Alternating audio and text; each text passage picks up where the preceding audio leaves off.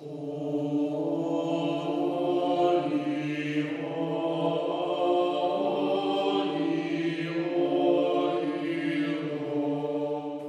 I'm Ted Campbell, and this is a blog post in my Catholic Methodist blog series on the biblical and Methodist basis for weekly Sunday observance of the Lord's Supper.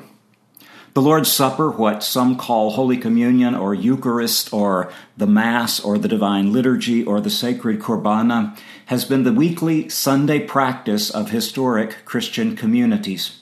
Our sisters and brothers in the churches of Christ and the disciples of Christ churches observe the Lord's Supper, that word comes from 1 Corinthians 11, verse 20, every week following the precedent of Acts chapter 20, verse 7, on the first day of the week when we met to break bread.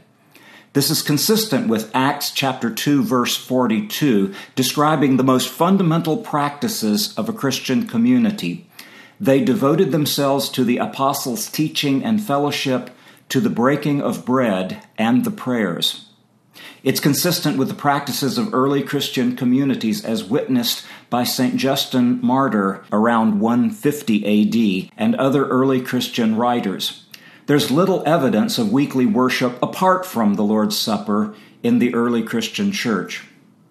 Historic Christian communities, including our sisters and brothers in the Catholic and Orthodox churches, in many Lutheran and Anglican churches, as well as the churches of Christ and the disciples of Christ, continue the practice of the weekly celebration of the Lord's Supper. The truth is that the vast majority of Christians through the centuries and today have observed and observe the Lord's Supper weekly. John Wesley was no exception. The Church of England's Book of Common Prayer prescribes Sunday services for morning prayer, the Lord's Supper, and evening prayer.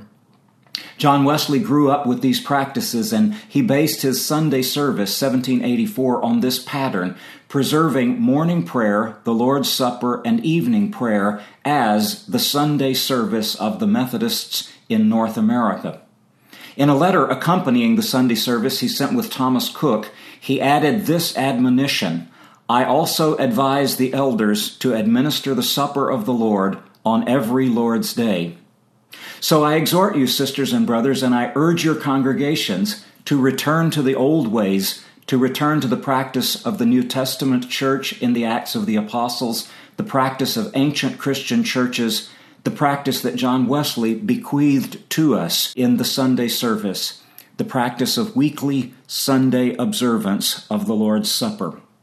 If you want to listen further, here's a recording of the Perkins School of Theology seminary singers performing the Sanctus and Benedictus from the United Methodist Service for the Lord's Supper, the prayers that say, Holy, Holy, Holy Lord, God of power and might, heaven and earth are full of your glory. Hosanna in the highest. Blessed is he who comes in the name of the Lord.